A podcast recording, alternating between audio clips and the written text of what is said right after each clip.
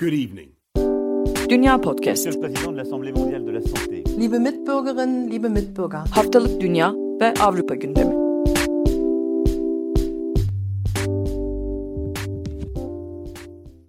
Dünya Podcast'ten herkese merhaba. Ben Seda Karatabanoğlu. Diyaloğun yeni bölümündesiniz. Bugün sosyolog Pınar Kılavuz'la birlikteyiz. Kendisi de Fransa'da yaşıyor. Uzun yıllardır Fransa'da kamuoyuna ve tartışmalarına ve tarihsel süreçlere hakim. Bugün Pınar'la e, Fransa'da aşı çalışması neden yavaş ilerliyor sorusuna yanıt arayacağız. Hoş geldin Pınar. Hoş bulduk Seda, teşekkür ederim. Kabul ettiğin için ben teşekkür ederim.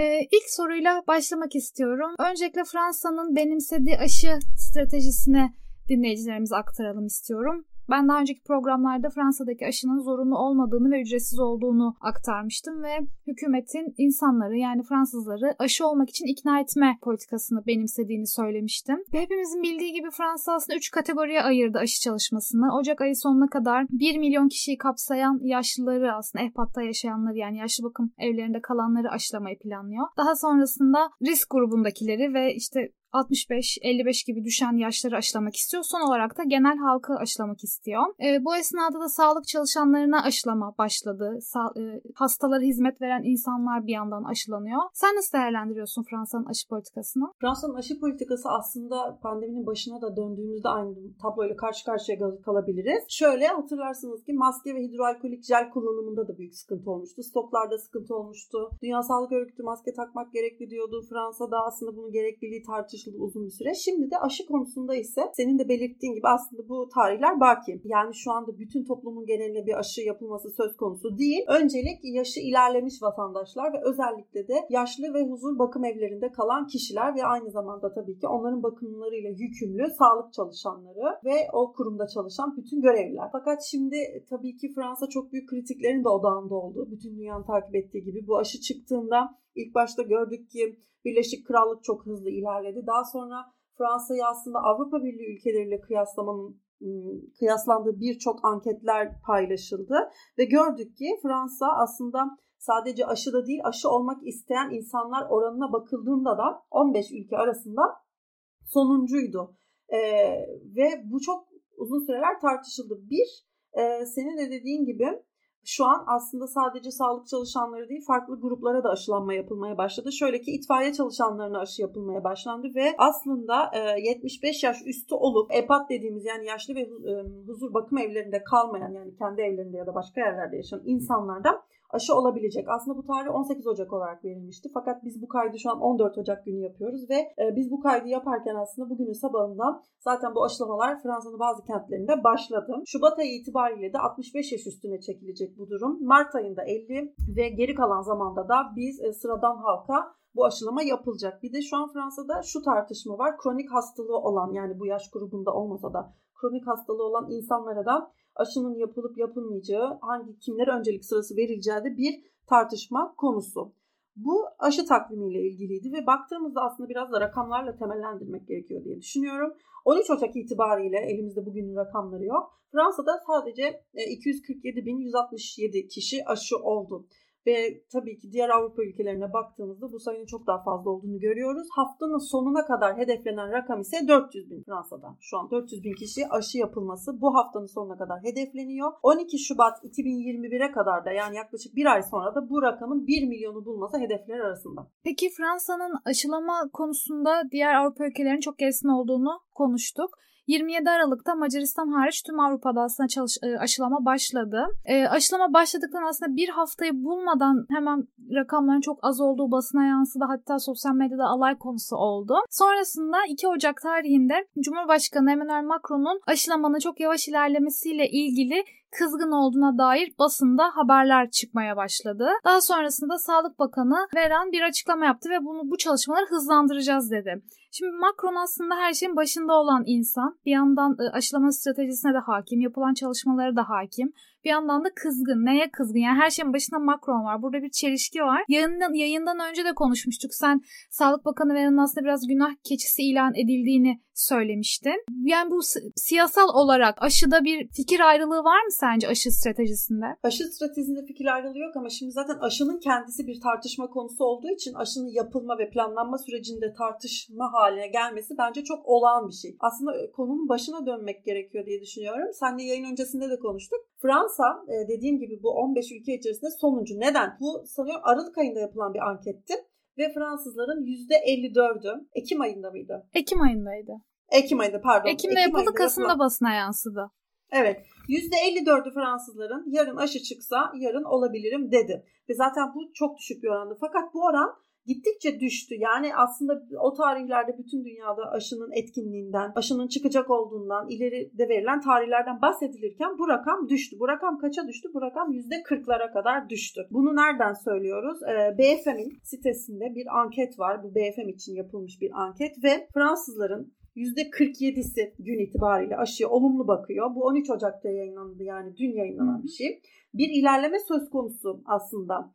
Ama e, bu ilerleme yeteri kadar e, görülmüyor ve Fransa'da şöyle bir şey var. Bu Olivier Véran ya da Emmanuel Macron'a bağlı mı değil mi bu tartışılır ama Fransa halkına bir şey dayatmaktansa halkı ikna ederek bir şeyler yapma konusunda ısrarcı. Zaten bu kelimeyi çok fazla kullanıyorlar. Yani ikna etmeliyiz. Aşının etkinliğini göstermeliyiz ve inanılıyor ki aşı etkinliği gösterildikçe daha fazla insan aşı olmayı kabul edecek. Çünkü baktığımızda insanlara soruyorlar tabii ki şimdi hani sadece aşı olur musunuz olmaz mısınızdan ziyade aşı olmak istemeyenlere neden aşı olmak istemezsiniz diye de soruluyor. Şimdi e, ve halkın %78'i virüsün yayılması konusunda endişeli zaten. Bu genel bir bilgi. Ama e, şunu da söylüyorlar. Aslında insanların en büyük korkusu aşının yan etkilerinin bilinmemesi. Yani bu insanların hayır diyenlerin %72'si yan etkilerinden endişeli olduğunu söylüyor.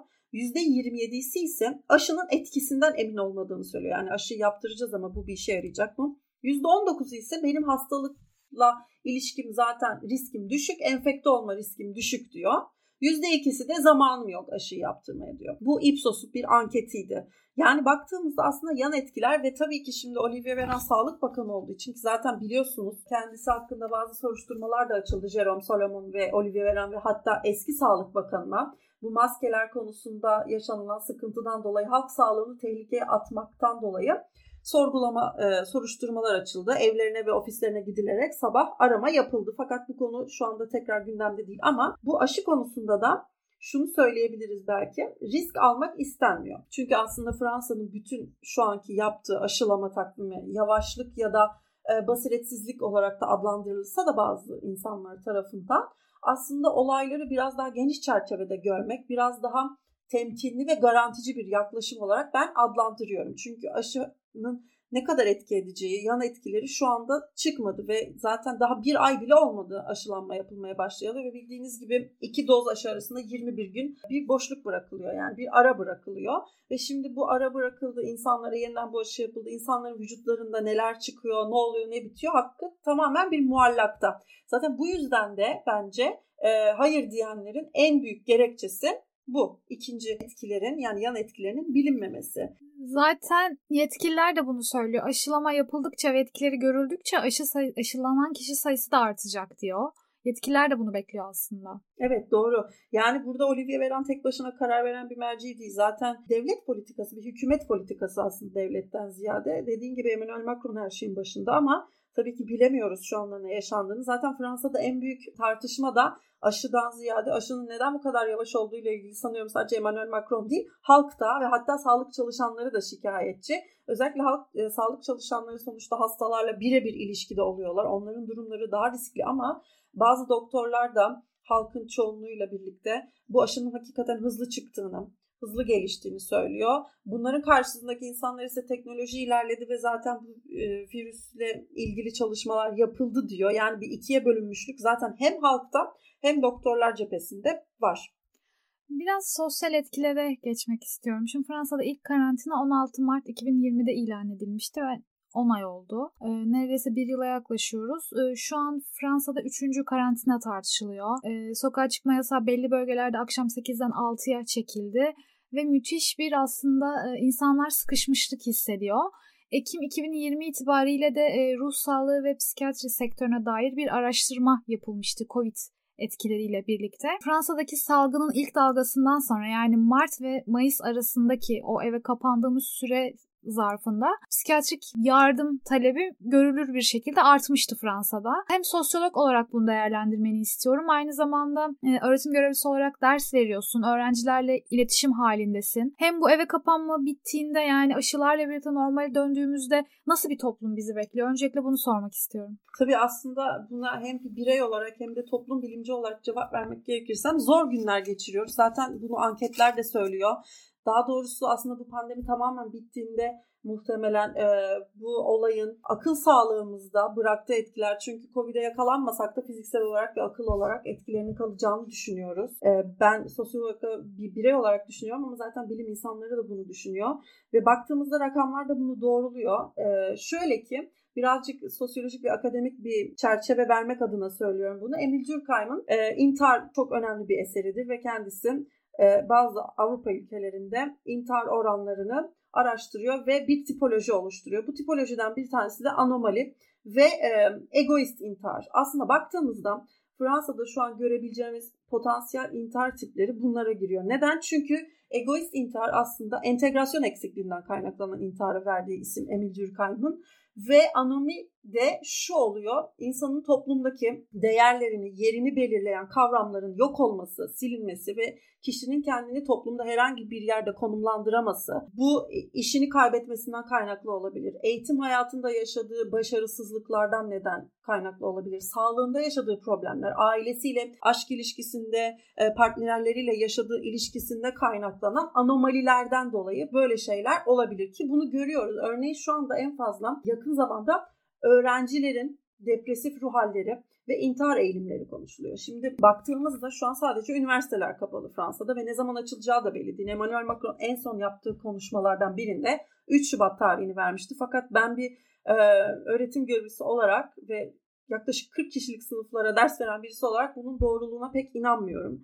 Ya olacağını pek düşünmüyoruz açıkçası. Zaten yavaş yavaş işte ibrit yani yarısı sınıfta kalsın, yarısı okula gelsin eğitimi de tartışılmaya başlandı. Öğrencilerde şöyle bir durum söz konusu. Bir, yabancı öğrenciler büyük stres altında hissediyorlar kendilerini. Çünkü bana sık sık gelen sorular üniversite açılacak mı biz şimdi evimize dönelim mi? Yani ev dedikleri genelde başka ülkeler oluyor. Başka ülkelere dönelim burada mı kalalım? Çünkü burada tek başlarına kalıyorlar. Yurtta kalan öğrenciler için durumdan çok sıkıntılı. Çünkü Fransa'da genelde 6 ile 9 metrekare arasında yurt odaları var ve kolektif alanların kapanmasıyla birlikte öğrencilerin sosyal hayatının büyük derecede kısıtlanması. Çünkü öğrenci sadece üniversiteye giden bir insan değil aslında bir varlık değil. Bunun sosyalleşme süreci de var. Okulda içilen kahveler, okuldan dışarı çıkınca e, alınan birkaç kadeh gibi gibi bir sürü şey var ve e, bir insanın sadece bilgisayarının başında kimseyi görmeden bir dersi dinlemesi konsantrasyon açısından da ciddi bir problem yaratıyor. Çünkü kolay değil yani bunun getirdiği baş ağrıları,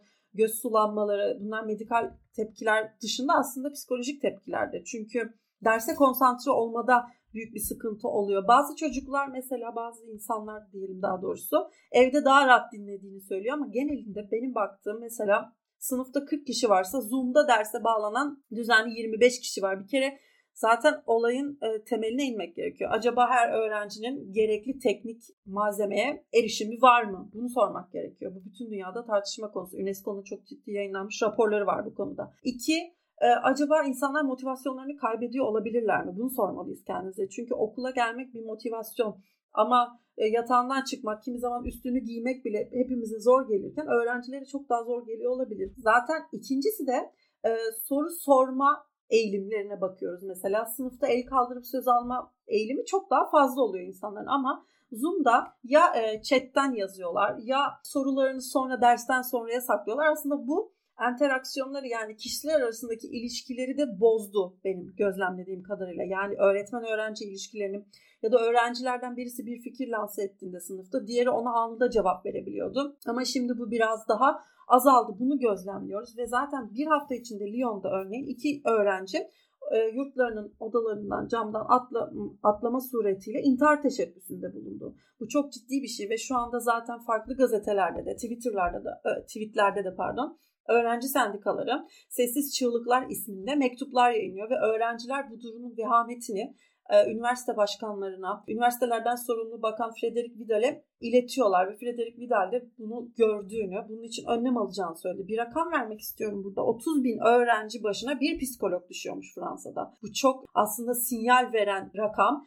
Çünkü 30 bin bir oranı çok fazla ve bunun iki katına çıkaracağı söyleniyor ki yine bence yetersiz olacak. Çünkü aynı zamanda bu psikologlardan randevu alma süreci de uzadı. Şu anda herkes daha çok psikoloğa gittiği için. Zaten üniversitenin verdiği psikoloğun dışında bir yere gitse minimum 60 eurolardan başlayan bir psikolog ücretinden söz ediyoruz. Şimdi şey konuşuluyor. Devlet ilk 3 psikolog seansını karşılayacak. Burslu öğrencilerin bursları arttırılacak gibi. Çünkü burslu öğrencilerin de durumu çok zor. Onlar bir derse gelmek zorundalar burslarını kaybetmemek için.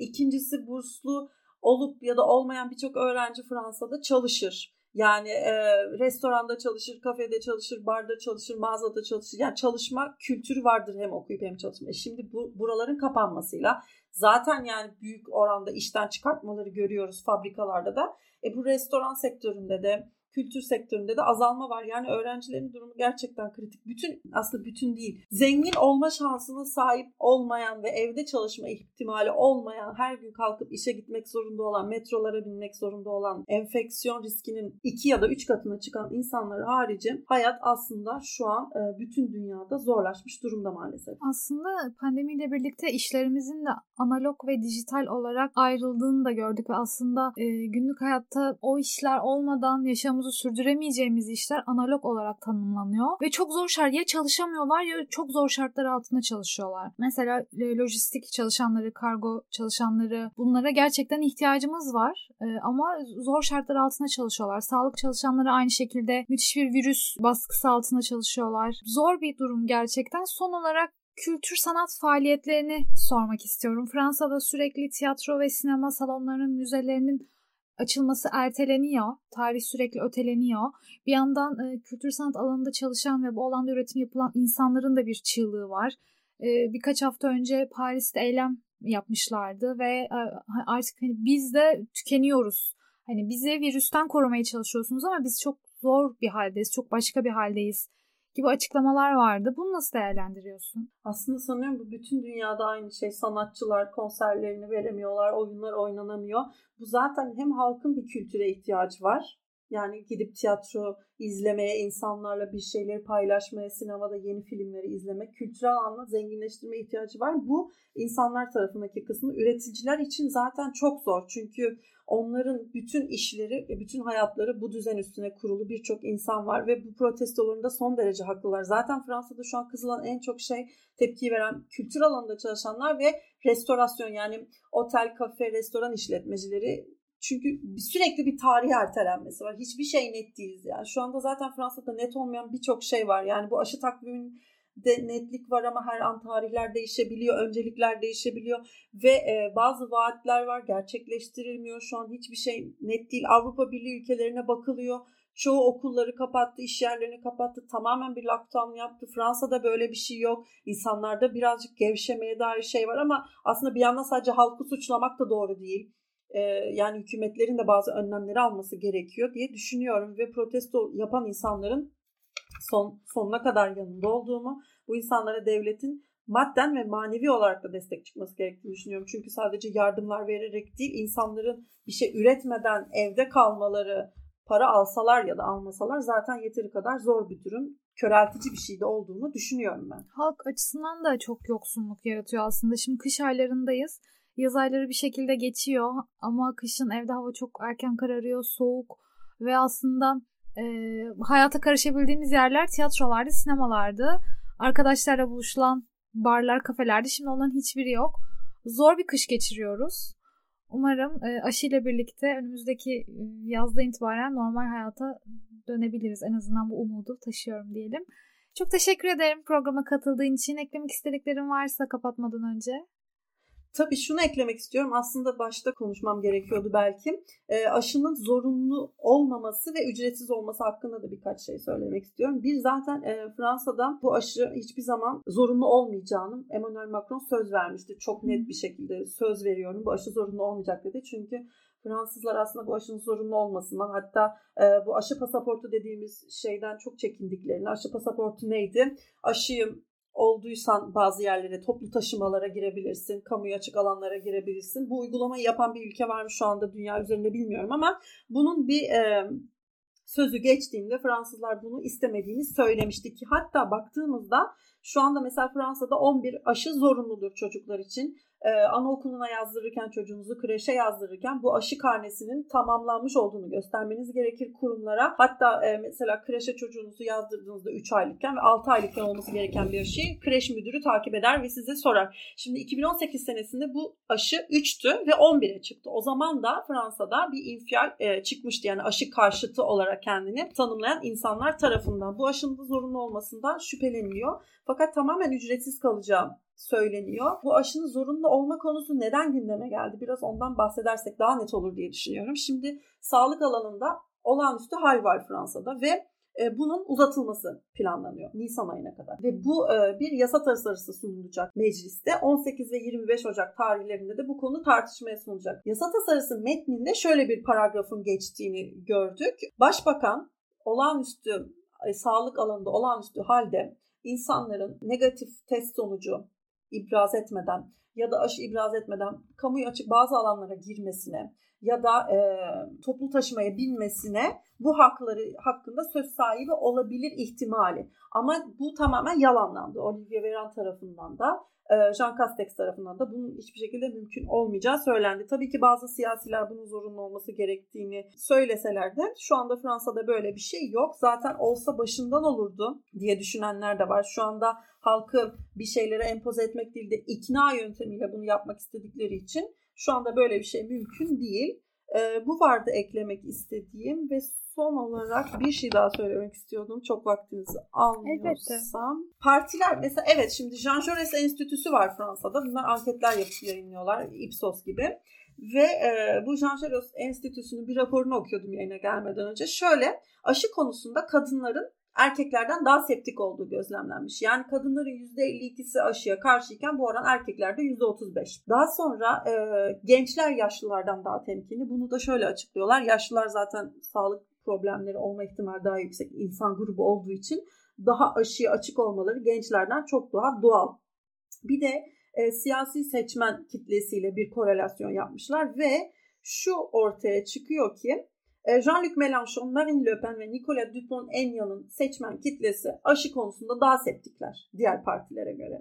Bunu tabii ki araştırılması gerekiyor ama e, şöyle bir şey de var aslında bu aşı sadece aşı olarak değerlendirmemeli diye düşünüyorum. Çünkü aşının arkasında insanların hükümete olan güvenleri ve insanların bilim insanlarına olan güvenleri de yatıyor. Şimdi baktığımızda Fransa'da insanların %29'u milletvekilleri ve senatörlere güvendiğini belirtiyor. %36'sı Cumhurbaşkanı'na güvendiğini, %11'i de siyasi partilere güveninin olduğunu söylüyor. Bu oranlar düşük oranlar baktığımızda %36, %29 ve %11. Bir e, komplo teorileri dünyanın her yerinde olduğu gibi Fransa'da da var burada da aşıyla birlikte bize çip takacaklar diye düşünen insanlar var. Ve e, şunu da düşünenler var aslında. Hükümet ve laboratuvar işbirliği yapacak. E, aşıların zararlı yanlarını bizden gizleyecekler. Şimdi Fransa'da aşı konusunda komplo teorilerine inanan insanlara sorduklarında %43'ü bunu söylemiş. Yani komplo teorisine inanan insanların %43'ü diyor ki hükümet ve laboratuvar işbirliği yapıyor. Aşıların yan etkileri bize söylenmeyecek. Bu e, üzerimizde oynanan bir oyun. Yani bütün dünyada olduğu gibi bu Fransa'da da var. Bunu da söylemeyi önemli buldum ve buna çözüm olarak da Jean Jaurès Enstitüsü hükümetin pedagojik bir şekilde ilerlemesi gerektiğini söylüyor. İnsanları ikna etmesini tekrar tekrar yani empoze değil ikna yöntemiyle yapması gerektiğini, aşılar yapıldıkça da e, etkilerinin olup olmadığı, yan etkilerinin olup olmadığı ortaya çıkacak. Hastalıktan koruyup korumadığı gözlenilecek ve bu şekilde e, daha doğru adımlar atılacağı söyleniyor ve e, sosyal medyanın gücü de çok tartışılıyor. Şimdi Fransa'da medyada genelde e, zaten hani aşı yanlısı, aşının e, geliştirilme süreci, aşının uygulanma süreciyle ilgili haberler yapılıyor ama ana akım medyada aşı karşıtlarına belki de ben görmedim yanlışsam lütfen sen düzelt. E, bu insanlara yer verilmiyor. Bu insanlar hangi mecralarda daha çok? İşte YouTube'da videolar çekiliyor, tweetler atılıyor. Ee, bunların da önüne geçilmesi gerektiğini düşün, düşünenler var. Yanlış bilgi yayılması, halk sağlığını tehlikeye atmasından ötürü bu tarz şeylerde e, bu durumlarda var yani. Evet dediğin gibi sosyal medya, alternatif medya daha fazla kullanıyorlar. Sosyal medya, YouTube kanalları. Ama ana birkaç kanalda tartışma programlarının işte neden aşı olacaksınız ve olmayacaksınız kısmında konuk olarak hani e, o çok yok saymasalar da belki de eşit anlamda yer vermiyorlar aslında aşı savunucularına ve aşı karşıtlarına öyle bir dengeyi ben de görmedim senin dediğin gibi. Daha çok e, alternatif mecraları, sosyal mecraları tercih ediyorlar. Söylediğin gibi. Çok teşekkür ederim. Ben teşekkür ederim. Katıldığın için, değerli bilgileri bizimle paylaştığın için. Ee, Dünya Podcast'in diyalog bölümünde sosyolog Pınar Kılavuz'la birlikteydik. Fransa'daki aşı çalışmalarının neden yavaş ilerlediğine dair e, sorulara cevap aradık. Umarım keyifle dinlersiniz. Hoşçakalın. Good evening. Dünya Podcast. Monsieur le Président de l'Assemblée mondiale de la santé. Liebe Mitbürgerinnen, liebe Mitbürger. Haftalık Dünya ve Avrupa gündemi.